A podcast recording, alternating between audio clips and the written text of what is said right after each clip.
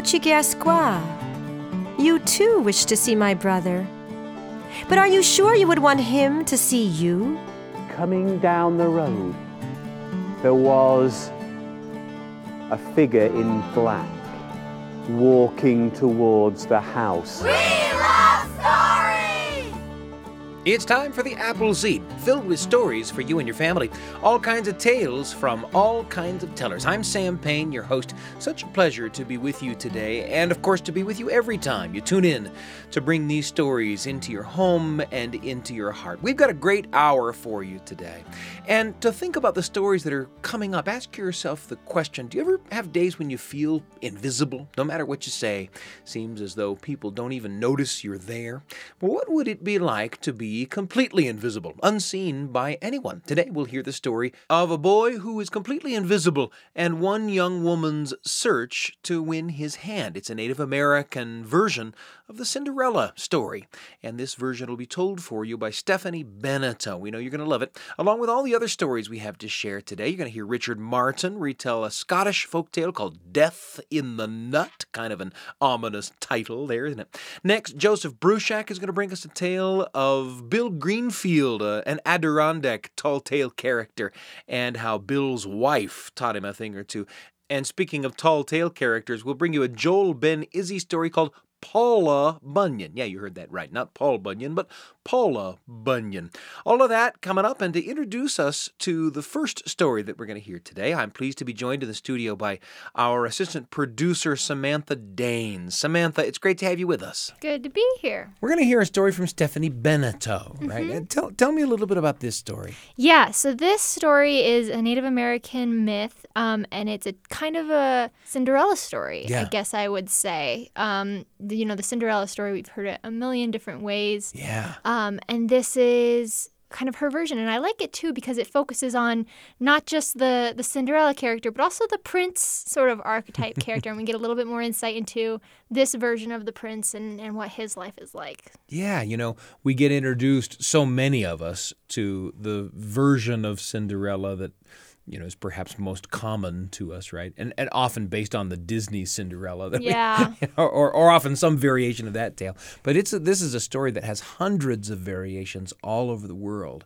some of them more alike than others, and some of them with more differences than others. But this is a terrific one. And uh, it's Stephanie Beneteau with The Invisible Boy here on the Appleseed.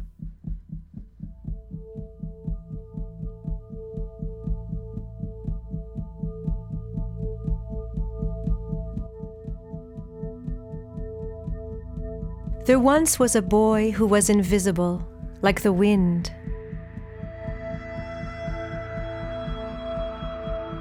When he was a tiny baby, his mother could only find him by groping in the direction of his cries.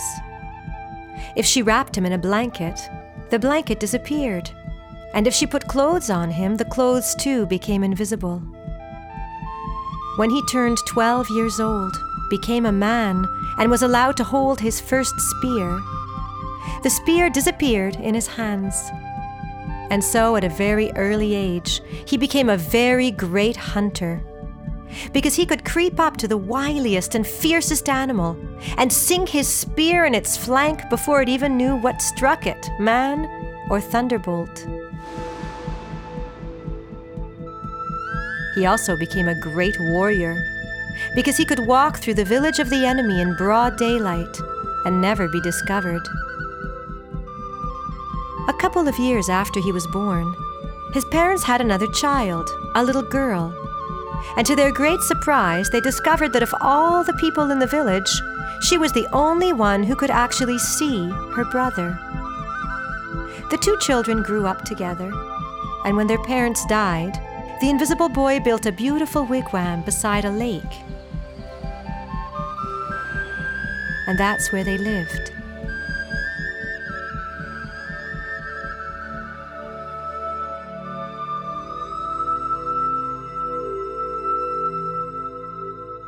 In that village, there were many young girls who weren't married, and they all wanted to marry the invisible boy.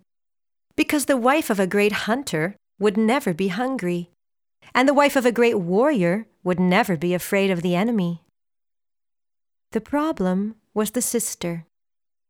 She said nobody could marry her brother unless first she could see him. So, every afternoon, the girls of the village would wait outside the wigwam of the invisible boy, hoping that today, maybe today, when the men returned from the hunt, one of them would actually see him and become his bride. The sister would wait with them. As soon as the men came out of the forest, she would point and say, There's my brother. Can't you see him clear as day? He's walking beside the other men. I just don't understand that nobody can see him. A few of the girls, a very few, would admit that they saw nothing at all. But many of the young girls would say, Oh, yes, I see him. And he's the handsomest boy in all of the village. But what's he wearing? the sister would ask. Because he left so early this morning and the weather has changed. I'm afraid he was cold. What is he wearing? She was so tricky that the girls always fell into her trap. Some said he was wearing the same clothing as the other boys of the village, only richer and finer. Others said that he was wearing the furs of strange animals he'd hunted, or nothing at all, or even horns on his head. But whatever they said, the sister knew they were lying and could not really see him, and she would send them away. There was in that village a widower who had three daughters, the youngest of whom was sickly and weak. Her two older sisters treated her very badly. Bring us some water. What's taking Hurry you so long? Beating her and calling her names and making her do all the work and sometimes, sometimes even burning her face and hands on purpose because they were very cruel. When her father came home in the evening and inquired about the new wounds on his youngest daughter's face, the two sisters would say, Father, she acts as one who's lost her wits. Yes, Father. She crashes into trees and falls into the fire no matter how hard we try to protect her. She is a burden to us, Father. Yes, Father, she's a burden to us, a burden. And the young girl would cower in the corner and say nothing because she was afraid of her sisters. She came to be called Uchigeasqua, which means she who is covered in scars. Both of her sisters had been to the wigwam of the invisible boy. When they came back, Uchigasqua said, Did you see him? Was he very handsome? Certainly we saw him. We saw him and he was so ugly that we refused to marry him. Yes, he was even uglier than you. Uglier than you. uglier than you. and then, because they had nothing better to do, they began to cut off all of Uchigasqua's hair and throw it into the fire by handfuls. And pretty soon they were having such a good time at their cruel game that they forgot all about the invisible boy. But not Uchigasqua. The next morning, when her sisters and her father were gone from the wigwam, she looked about for something to wear because all she owned were rags. When she couldn't find anything, she went out and took a piece of birch bark, and she made herself a dress out of it. Then she took her father's old moccasins that were too big and full of holes, and she walked through the village. Look at her. Look at her. When the people saw her, dressed like a crazy woman, they started laughing and pointing, and the children ran after her and threw rocks and taunted her. How much more they would have laughed if they had known where she was going. But you know where she was going. When she got to the wigwam of the invisible boy, the sister came out and said, Ah, Uchigiasqua, you too wish to see my brother. But are you sure you would want him to see you? Dressed as one who has lost her wits, with no hair, your face covered in scars? Do you really want him to see you? Uchigasqua looked down. I will go, if you tell me to, she said, but I would have liked to try, just once, to see him. The sister looked at her for a long time. Come, she said. She took her by the hand and she brought her into the wigwam. And there she heated some water over the fire. and with a soft cloth, very gently she washed Uchigasqua's face and hands. And under her touch, all of Uchigasqua's scars disappeared, as if by magic, leaving her skin smooth. Then she dressed her in a robe of thick white fur, and was about to comb her hair when Uchigasqua said, Why do you mock me? You can see there is nothing for you to comb. My sisters have cut off all of my hair. Shh, said the sister, and she began to comb. And under her touch, Uchigasqua's hair grew out thick and black and beautiful all the way to her waist.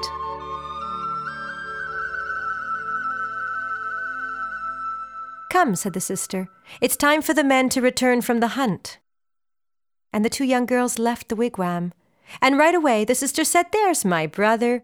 Can't you see him clear as day? He's walking by the shores of the lake. I don't understand that nobody can see him. Uchigasqua turned to look. I see him. I really see him, she said. But what's he wearing? Because he left so early this morning and the weather has changed. I'm afraid that he was cold. What is he wearing? Well, he's wearing. He's wearing a tunic that seems to be cut from the rainbow. The sister smiled and said nothing, and pretty soon the invisible boy had reached them. He took Uchigasqua's hand in his and smiled into her eyes. I'm so glad that finally someone has found me, he said. I was getting lonely. From that day on, Uchigasqua lived with the invisible boy and his sister in their wigwam, and they were very happy together. But what about the two sisters? Some people said they were so jealous when they found out what happened to Uchigasqua that they fought with each other until they killed each other.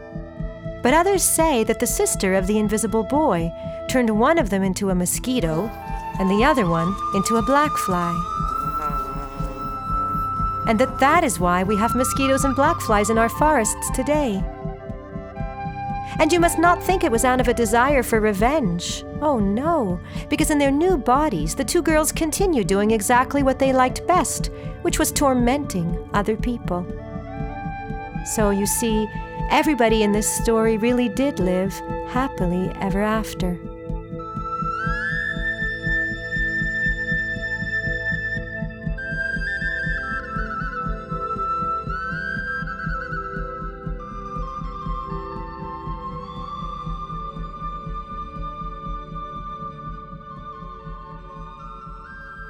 Stephanie Beneteau with a story called The Invisible Boy, just one of hundreds of versions of the Cinderella story that exist in nations all over the world. And uh, I, I like a story where everybody lives happily ever after. I was just thinking that. I love how she says everybody gets to have a happy ending, even the mean sisters. It's it is nice when things just. That's what I love about stories and fairy tales is things just sometimes sometimes turn out perfectly They for everybody. I don't think I would like the ending that the sisters got. No, but you're not them. That's and I think is isn't that uh, one of the marvelous things about this story, right? Is that my happy ending might not be your happy ending, and even if we both got our happy endings. Mine would be different than yours Yeah, for sure, exactly. right? Yours would be different than mine. Yeah. What an interesting ending to really a fascinating story. You know, again, so many versions of the Cinderella story. This this notion of of, uh, of faithfulness and finding true love and tests to go through and things like that. Yeah. It must be something that we think about everywhere. Well, I love too how he's invisible, and it's sometimes the prince is just, oh, he's the prince. Yeah. You don't really know much about him except for that he's the prince or that he's invisible, but but uh, only the one who's really right for him can see him. I love that. Ain't it the way? The Invisible Boy, told for you by Stephanie Beneteau. A pleasure to listen to it here with Samantha Danes and, of course, with you. Samantha, thanks for joining me. Anytime. And, of course, there's a lot more coming up on the Appleseed. You're listening to The Appleseed. We'll be back in a moment.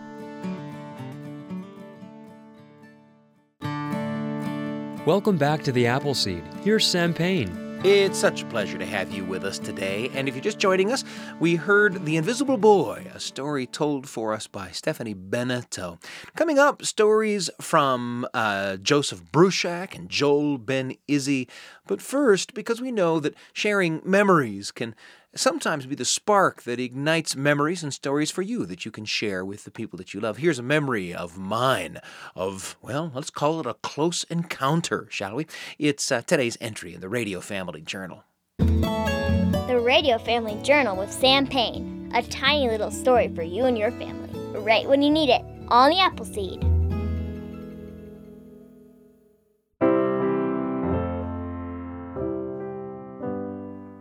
Every time the edge comes off of the heat of summertime, in that season where autumn just hints at a desire to cool things off, I get hit with a memory. And in the memory, I'm 10. And it's the last day of the year when it's going to be warm enough to sleep outside. Kent Bartholomew, one of our pals up the street, is having a big sleepover, and we're all invited. I'm there, and my brother Joe is there, and Daniel Jones is there, and Ryan Anderson is there, and Darren Dibb is there, and Kent's mom has bought a pizza for us and a big bottle of root beer, and by the time we're done eating, it's good and dark outside, and we're all excited because not only are we going to sleep outside, but we're also going to sleep on the trampoline. We all live within a couple of blocks of each other, and we've dragged our sleeping bags over to Kent's house, and in a big pile of kids, we hunker down now into those sleeping bags, and there we are, looking up into the Milky Way. A billion stars, and they look close enough to touch. And our bodies are warm down in our sleeping bags, and our faces are cold in the early autumn night air. And it's a long time, as you can imagine, before we go to sleep. Someone tells a joke, and someone admits he likes a certain girl, and someone makes some, oh, I don't know, some bodily noise. And it's a long shot that anybody's going to go to sleep at all tonight. And there's giggling and shouting and more and more of it until suddenly the whole trampoline goes completely silent. All at once, every giggle, every shout instantly gone, like the flipping of a switch. Silence. Because above us, floating between us and the stars, is something. It, it's silent. It's covered with lights orange lights, red lights, blue lights. Some of them are blinking, and silently, this thing, whatever it is, moves across the whole sky. It appears in the northwest and sails over us, enormous, and slowly, silently disappears over the mountains east of us. And from us, not a word. Every one of us, with his whole heart, believes that the thing sailing over our heads is not from this world. And every one of us, with his whole heart, believes that any word from any of us will break the spell and the thing will disappear. Maybe each guy on the trampoline even thinks he's the only one who sees it. I don't know. Because nobody said a word again that night. That, whatever it was, left every one of us thinking who knows what and staring silently up at the sky. And one by one, every one of us fell asleep. In the morning, each kid rolled off the trampoline, dragged his sleeping bag behind him, and went home each one thinking that the universe was bigger and stranger than he had ever dreamed. And I have to tell you, there were a million plain old things that thing up in the sky could have been. It was lit up in exactly the same colors that light a lot of airplanes. It was following the path that airplanes often took out of the valley. The magic of that moment, as I think back on it, as each year turns summer to fall, is not that I can't explain it. It's the willingness, the eagerness, the desire that we all had to believe in something remarkable. The collective longing to experience something amazing together. The rush to hold our breaths together, giving ourselves completely over to a thing that we hoped might be possible. And it's been a long time since I've been like that. I'm wiser in a lot of ways, deeper in a lot of ways, but boy, sometimes I miss the boy that on a summer night lay breathless beneath the enormous Milky Way, ready to believe just about anything. The Radio Family Journal with Sam Payne. A tiny little story for you and your family, right when you need it, on the Appleseed. Thanks for joining us for that entry in the Radio Family Journal. We always hope that the stories that we bring you here on the show spark memories and thoughts for you that you can share with the people that you love. Lots more coming up. You're going to hear from Richard Martin and Joseph Bruchac and Joel Ben Izzy. But first, how about a conversation with a friend? Stories come into our lives in so many ways, from families passing them along, telling to telling, from the pages of great books, through songs, the things we see on screen, and of course from radio and podcasts, and exploring all of the ways that great stories get into our hearts and minds is part of what we love here on the Apple Appleseed. I'm joined in the studio by Stewart Foster, one of our assistant producers, and man, nobody listens to podcasts like Stewart listens to podcasts. Stewart, it's great to have you. Thank you very much. It's true. My my gym hours are filled with podcast listening. Isn't that the way it is? You know, podcasts can insert themselves into pretty much every aspect of your Yeah, yeah, life, it's right? true. They can really like I don't know, you can just listen to them as you're doing things, right? Yeah. Which is one of the great appeals of radio in general, right? Is that they can fit into your life like that. And of course, we're always grateful that you're listening to the Appleseed podcast, but there are a lot of great storytelling podcasts. There are a lot of great ways in the podcast world for great stories to get into you, right? hmm And Stewart has come to talk about one of those podcasts today. Stewart, what are we going to talk about? We're talking about The Allusionist, and that's spelled with an A, not an I. Ah, Yeah, exactly. Uh, it's kind of a play on words because you know you get these illusionists, right? People who are like magicians, but in this case, it is an allusion, like a reference to something, because this is a podcast about wordplay. It's a Isn't podcast that- yeah, about words. I was going to say it's such an appropriate title because it really it, it's a podcast about the stories behind words. Exactly. Yeah. Yeah. language and kind of how we build our cultures around language. Um, this particular podcast, I'm, I'm going to give you an example of one of the episodes that I loved the most. This is Okay. episode 93. You guys can go and look it up out there. It's called. It's about. It's an episode about gossip, actually, um, and they kind of talk about well how gossip works as a social tool for us. Um, and the reason why I'm bringing this one up is because like my my in-laws are huge gossipers. Are you listening, Stewart's in-laws? exactly. The uh, accusation has been levied. I know.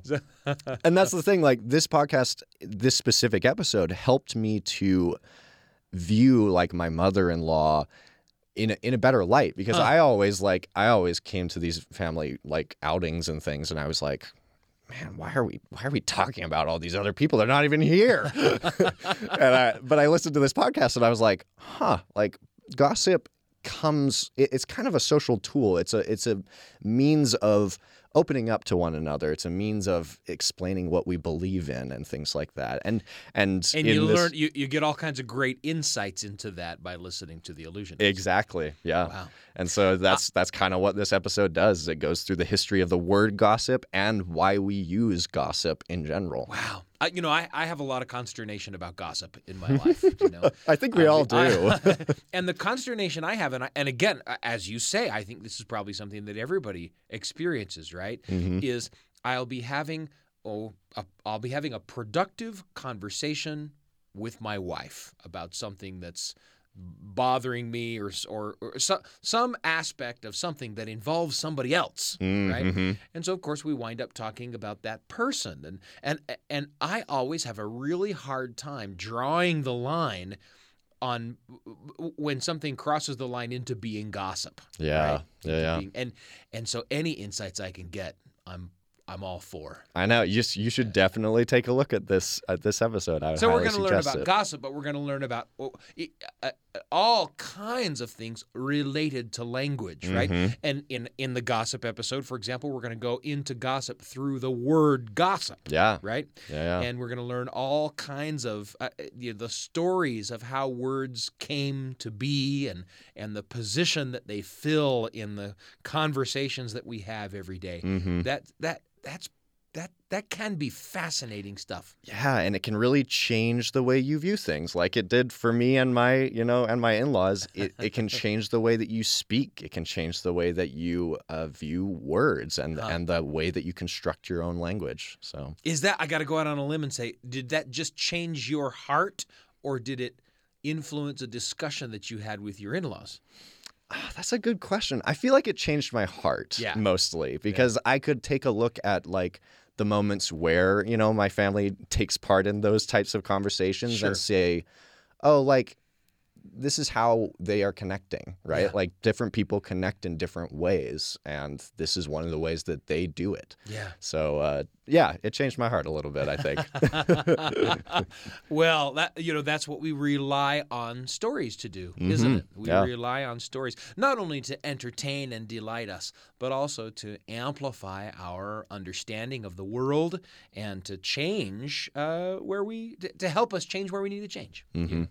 And learning about language, learning about words and language can perform that same function. I know that it does for me. When I come to a greater understanding of the words that I use, gosh, I, I get more careful. yeah, it's crazy how much your words influence who you create as yourself, Yeah, right? Like yeah. language is very much tied to culture and identity. Yeah. And so it's so important to understand like what we say and how people interpret it and and how, you know, that changes through time and through the social groups that you're in, whatever it is. Yeah, yeah, and and I find myself in conversations sometimes saying, "Well, ah, I, I don't have the words, but you know what I mean, right?" Mm-hmm. And, and uh, often I see the other person's face going, "Well." All I have are your words. So, no, in fact, I do not know what you mean. If you do not have the words, I don't know what you mean. Uh-huh. well, The Allusionist is the name of the podcast. Again, you got to remember to spell that with an A, not illusion like a magical illusion, but allusion like a reference to something, right? Mm-hmm. And it's a podcast all about words and their stories. Stewart Foster, thanks so much for bringing us a favorite podcast today. Of course, love to. Of course, we're always interested in the ways that stories come into our lives, whether that's through great books or songs or the things we see on screen or radio and podcasts. We're always thankful that you're with us here on the Appleseed. Great stories come into our lives in so many ways. Always a pleasure to chat with our pal Stewart Foster. We'll have him back. Lots more coming up. You're going to hear from Richard Martin and Joseph Bruchac and Joel Ben Izzy with a story of Paula Bunyan. You won't want to miss a word of any of those tales. I'm Sam Payne. You're listening to The Appleseed. We'll be back in a moment. Welcome back to the Appleseed. Here's Sam Payne. It's great to have you with us today on the Appleseed. Up next, a story from Richard Martin. It's a story that has a lot of versions. Richard tells it as a jack tale, and it's about a day that death comes to call. In fact, the story is called Death in the Nut, and uh, here it is Richard Martin on the Appleseed. Once upon a time, there was a boy named Jack. Now, Jack, he lived, he lived with his mother, his old mother, his old mother who looked after Jack well. She would cook his food, she'd wash his clothes, and in the evenings the two would sit together by the fire, and his mother would tell him stories. She would tell him the tales he needed to know. But one day, Jack came downstairs in the morning and his mother was not there where he expected her to be. He went into her bedroom. He went into her bedroom and he found his mother lying in her bed. Mother? Mother, what's up? Jack, I don't rightly know what's up, but there's something wrong with me and I don't know what's going to happen. Jack, he tried to do things in the house. He tried to do this, he tried to do that, but poor Jack, he, he was so worried in the end, he felt he just had to get out of that house for a while, and he went out into the garden. Was walking round the garden. It was a day in October, and as he walked under the nut tree, he saw the nuts hanging on the tree, and Jack picked up a, an old stick and threw it up into the tree and knocked the nuts down, picked them up and put them in his pocket, put some more in his pocket. And then, just as Jack picked another nut up, he saw coming down the road, coming down the road, there was a figure in black walking towards the house. And as that figure in black came closer and closer to the house, Jack saw it was death. Death.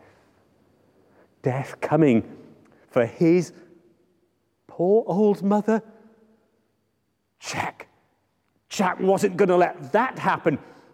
He picked up that stick and without thinking anymore, he just ran at death and he hit death and hit death and hit death with that stick. And each time Jack hit death, death became a little bit smaller and smaller and smaller, and Jack carried on hitting and hitting and hitting until death was so small that Jack picked death up from the ground and took one of those nuts and he squeezed that nut so the two halves of the nut opened and he pushed death into that nut and had him trapped.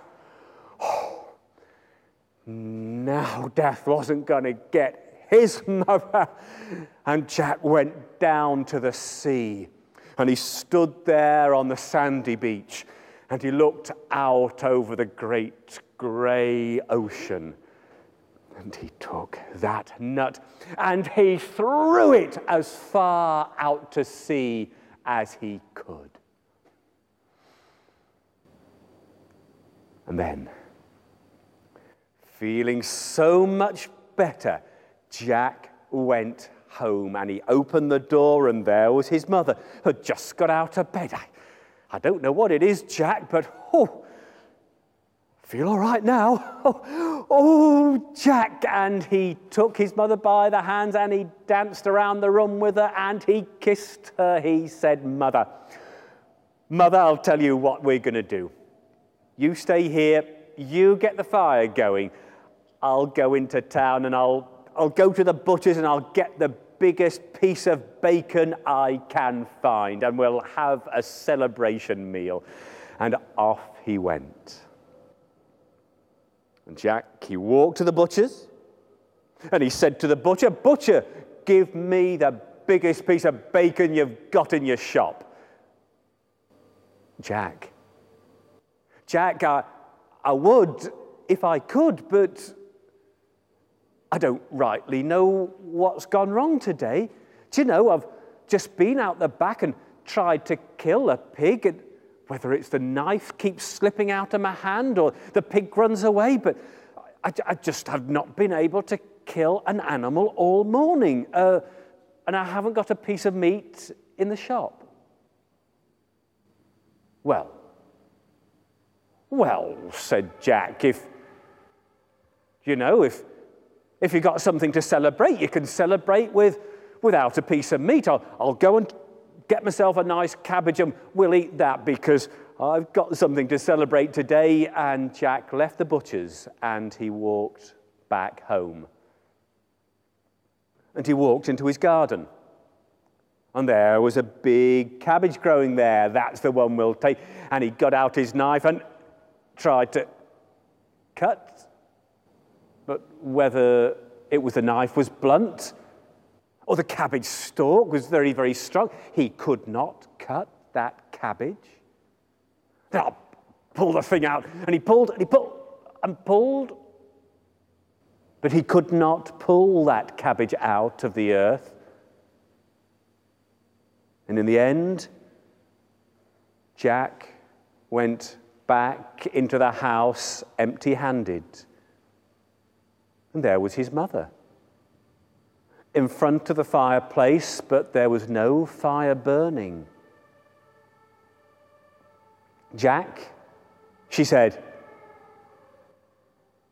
And she looked at him and, Jack, I don't know what it is, but I can't, I can't get the, the wood to catch it all today.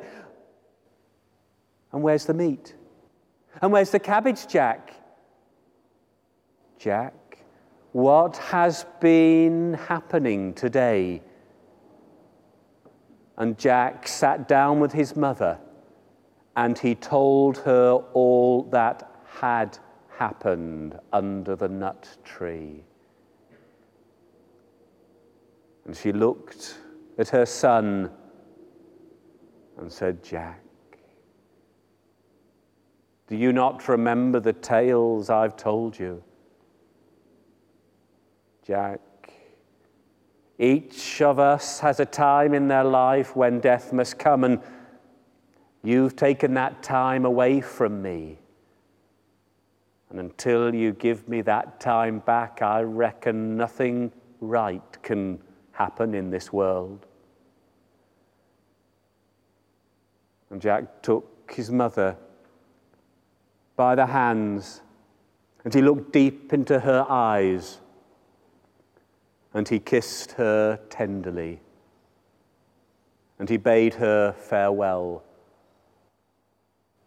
And Jack went out of the house and down to the sea. And he stood on the sandy beach and he looked over the great grey ocean. And there, on the seventh wave, he saw it, the nut. And the nut came closer and closer to the shore until at last it was on the sand at his feet. And Jack bent down and he picked it up. And he looked at that nut and he put it between his hands and he crushed it. And he threw he threw the pieces on the sands and went back to his house. His cold house, his empty house. And there he found his mother lying on her bed, her eyes closed in death.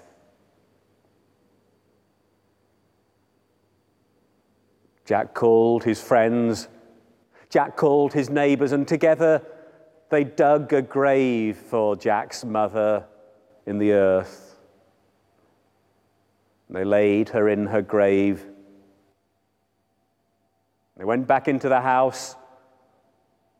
And that evening they ate and they drank and they told tales of Jack's mother. They told tales of her life. And Jack told tales that she had told him. And then that night, Jack went to bed for the first time in the cold house alone. But the next morning, the next morning, as the sun shone through Jack's bedroom window, he woke up. He took some money and he took a few things, and Jack, he made a bundle and he tied that bundle on the end of a stick and he put that stick on his shoulder. And Jack, he went out of the front door, out into the world, ready for the rest of his life.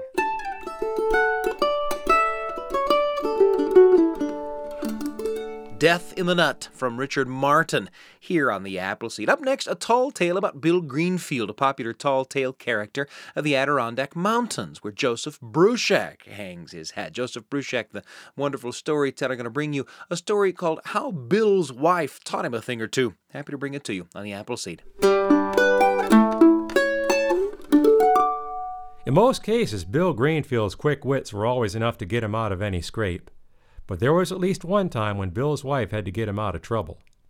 It seems that Bill was down to the store and, as usual, yarning about the wonderful things he'd done and seen. Most of the locals were only half listening, having heard Bill all too many times before. But then a little boy come up and started to listen in, and Bill could see that boy was just hanging on his every word. Well, let me tell you, son, Bill said, about the way it is up on my farm. I have got some animals there that really beat all. If you was to come out to my farm and see them, you would think that your visit was the most wonderful thing you ever done. By now, that little boy was sitting wide eyed at Bill's feet. Tell me about him, Mr. Greenfield, he said. That was all Bill needed to hear. Well, Bill said, first of all, there's my chickens. You've heard of your Rhode Island Reds and your Plymouth Rocks and your White Leghorns, I am sure. That little boy nodded. Yes, I sure have. Well, Bill said, what I have up to my farm is none of those. I have an entire new breed of chicken that I have bred myself, and I call them Greenfield Giants. Those chickens are so big that one drumstick would feed the whole volunteer fire department. And after we've eaten one of them eggs, which when cooked up makes up enough scrambled eggs for a month, we cut those shells in half lengthwise and sell them as porcelain bathtubs. Those chickens are so big that when I feed 'em, I have to scatter the corn up on the roof of the barn. Well, they're so tall they don't go around scratching in the barnyard like ordinary fowl. They just walk around in the woods, eating the acorns off the top of the oak trees. Those sure are big chickens, that little boy said. Hmm. Well, if you think those chickens are something, Bill Greenfield said, you ought to see my dog. That dog is the smartest dog that ever walked on four legs. Now, most people, they talk about a smart dog, they just mean it can fetch and shake hands and the like. That dog of mine don't bother with such things. That dog can add, subtract, and multiply. It knows the names of all the presidents, and it can recite the preamble to the Constitution in French. We would have sent it off to college if it wasn't for the fact that it would have gotten homesick being away so long. The only thing it can't seem to do is tell a lie, and so we decided not to let it run for Congress. Yep, that dog is so smart it can teach school. That's the smartest dog I ever heard of, the little boy said. Well, you ought to see my horse then. That horse is the fastest horse that ever lived. Only reason I don't ride it into town too often is that it's so fast it wears out 10 pairs of horseshoes in a week, and I can't afford to keep it shod if I ride it all too often. It's so fast if you was to ride it around the mountain you'd meet yourself coming back the other way. That horse is so fast I can ride it from here to Boston and back in an hour. That must be the fastest horse that ever was. By the time Bill had finished talking, that little boy figured that Bill Greenfield was about the greatest man who'd ever lived to have such wonderful animals as that. And when the boy left, Bill sat there for a while by the stove, feeling real proud of himself for having such an admirer. Bill, the storekeeper said, that little fellow there believed every word you said. It's just going to break his heart if he finds out you was just lying to him. Shaw, Bill Greenfield said. He ain't a going to find out any such thing. Well, he'll probably forget all about what I told him before the end of the day. When Bill went home, he pretty much forgot himself about all those tall tales he'd told that little boy until the weekend rolled around. Bright and early Saturday morning, he looked out the window, and what do you suppose he saw? There was that little boy just coming down the lane. Oh, my Lord! said Bill to his wife, who had just finished making a batch of her famous sugar cookies. Here comes that little boy I was yarning to down at the store the other day. He's walked all the way out here from town just to see my chickens that are so tall they eat the nuts off the trees, my dogs that's so smart it can teach school, and my horse that's so fast it can go from here to Boston and back in an hour. It's going to break his heart when I can't show him none of those things. What am I going to do? Bill, Mrs. Greenfield said, I knew your stories were going to get you into trouble one of these days. You just hide under the bed, and I'll see if I can pull the fat out of the fire for you. Maybe I can even teach you a thing or two about storytelling. Well, Bill crawled under the bed and got hid just as the little boy knocked. Wiping her hands on her apron, Mrs. Greenfield answered the door. Good day, ma'am, said the little boy. I come out here from town to see if Mr. Greenfield could show me those big chickens of his. Well, I'm sorry, young man, Mrs. Greenfield said, but Bill's not here right now, and we have sent those chickens down to my brother's in Charlton. We ran all out of chicken food, and my brother's got a lot of acorns in his oak trees. They can eat 'em off there in the meantime. Well, the little boy looked downcast for a minute, but then he brightened up. Can I see that dog of Mr. Greenfield's that's so smart it can teach school? I just love to hear how it can talk French. I'm sorry to disappoint you for the second time, young man, said Mrs. Greenfield, but it seems the school teacher over in Galway took sick this week. That dog's going to be over there for the next ten days or so of substitute teaching. Well, that little boy looked sad, but then he smiled again. Well, he said, I guess I can just see that fast horse of his then. Mrs. Greenfield shook her head. I hate to tell you this, she said, but Bill took that horse. As I said, we've run out of feed, and so Bill just left to go to Boston and get some. He said he had another errand to run down in New York City right after that, so he probably won't be back for at least three hours. But I'll tell you what I can show you. I got a cookie jar back here that is dangerously full, and I think maybe you can help me with it. That little boy brightened right up. I'd be happy to help you, ma'am, he said. By the time he left, after helping out by eating an adequate amount of those sugar cookies for which Mrs. Greenfield was rightfully famous, that little boy thought his visit out to the Greenfield farm was the most wonderful thing he'd ever done. And Bill Greenfield, who had to stay hidden under that bed and did not get even a single one of those cookies, did indeed learn a lesson that day about storytelling from his wife a Bill Greenfield story called How Bill Greenfield's Wife Taught Him a Thing or Two from an Adirondack tall tale teller, Joseph Bruchac, who's been telling stories and writing books for decades and decades. We're going to wrap up today, speaking of tall tale characters, with a story called Paula Bunyan, A True Story. But is it? You're going to hear from Joel Ben Izzy. We'll wrap up with this tale today on the Apple Seed.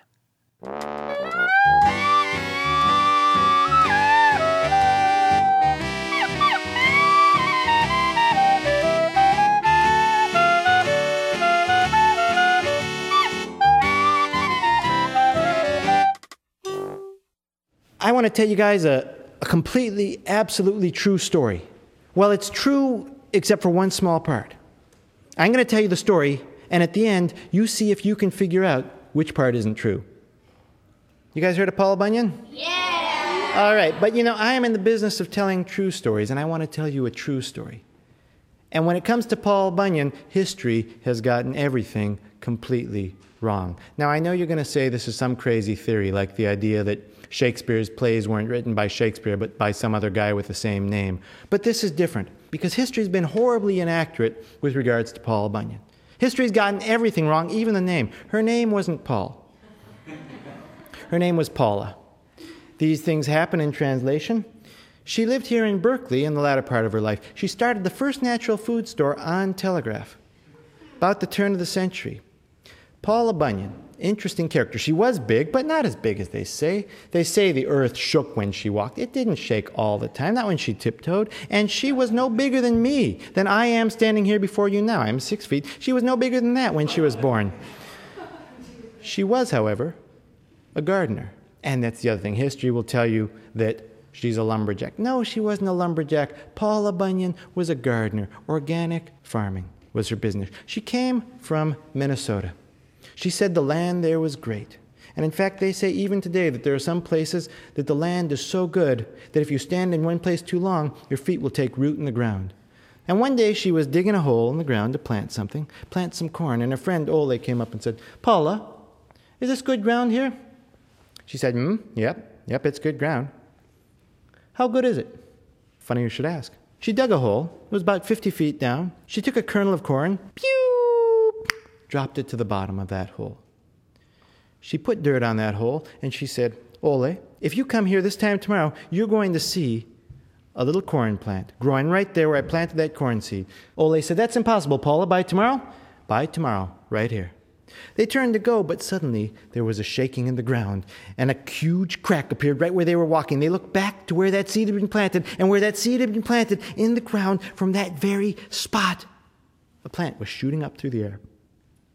They'd never seen anything like it. They gathered around to watch in amazement. Within one minute, that thing was as tall as Paula. Within two minutes, that thing had grown so tall that it got up to the sky, split a cloud in half. The rain came down, made it grow faster and further. Within three minutes, it had grown so fast and so tall that it got up in the air, knocked an eagle out of the sky, and Paula felt terrible about that. Oh, Ole said, Paula, we better do something. Paula said, You're right. You're right. Better chop it down. Much as she hated to do it, she said, Better chop it down or it's going to get up there to the top of the sky, poke a hole in the ozone layer, and let all the air out. She took her best axe. She went to chop it.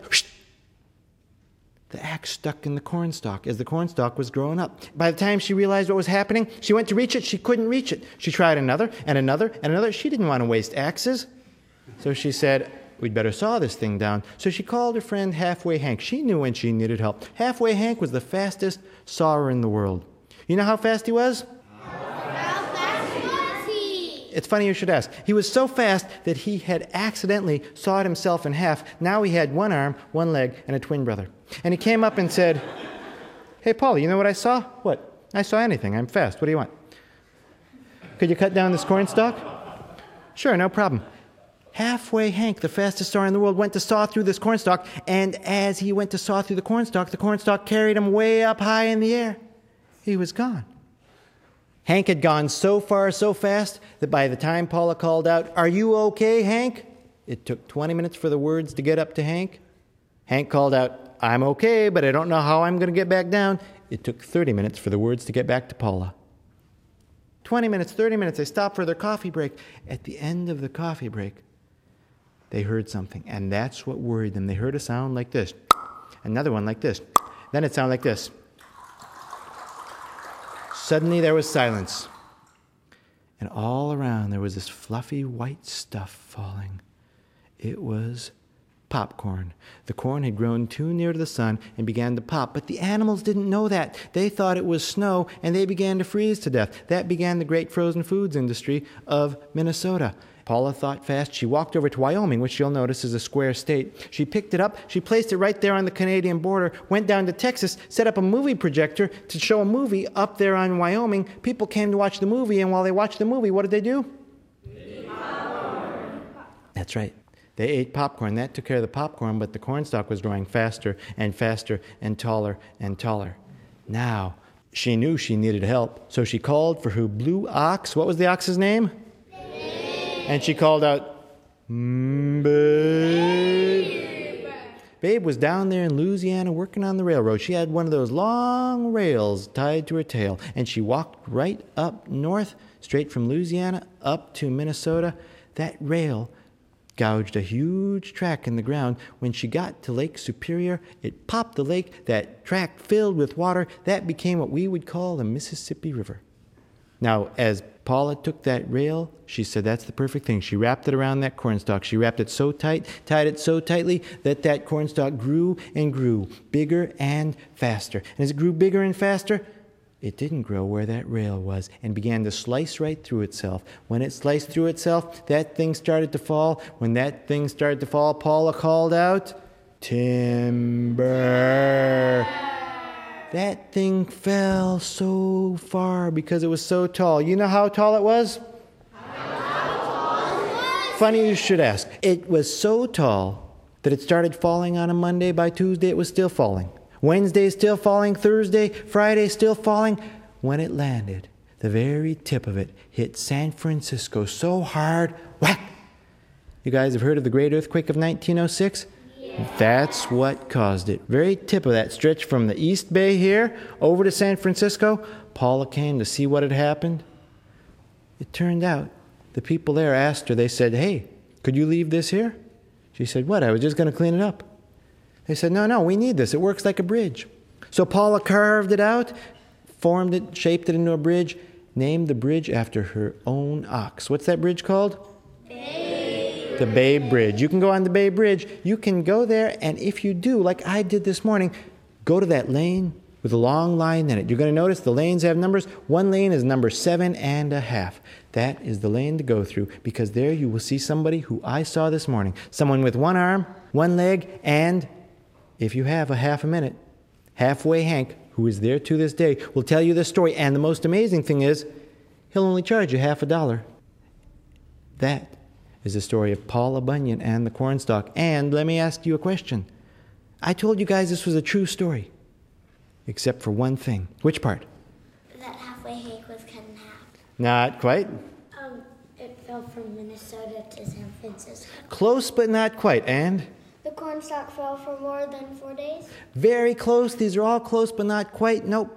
Remember at the beginning I said this is a true story? That part was a lie.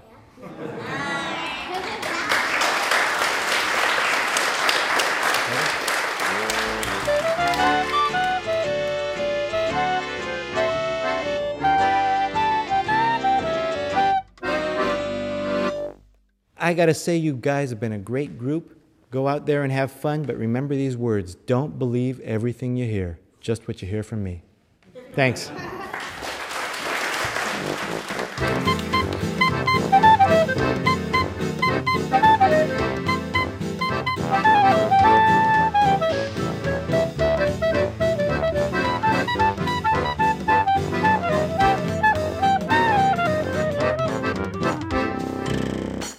Joel Ben Izzy with a story that he calls Paula Bunyan, a true story. But is it? Well, you could judge for yourself, of course. Before that, of course, you heard from Joseph Bruchac with how Bill Greenfield's wife taught him a thing or two, a tall tale from the Adirondack Mountains. Death in the Nut before that, a, a story with many versions, that one told for you by Richard Martin. And at the top of the hour, The Invisible Boy, a version of the Cinderella story told for you by Stephanie Beneteau. This hour was written by Samantha Danes. Our producer is Jeff Simpson. Our audio engineer is Carly Robison. I'm Sam Payne. Can't wait to be with you again on the Apple Seed. Thanks for joining us for an hour of stories, music, and conversation made for you and your family and brought to you by the Apple Seed. The show is a production of BYU Radio. We'll see you next time.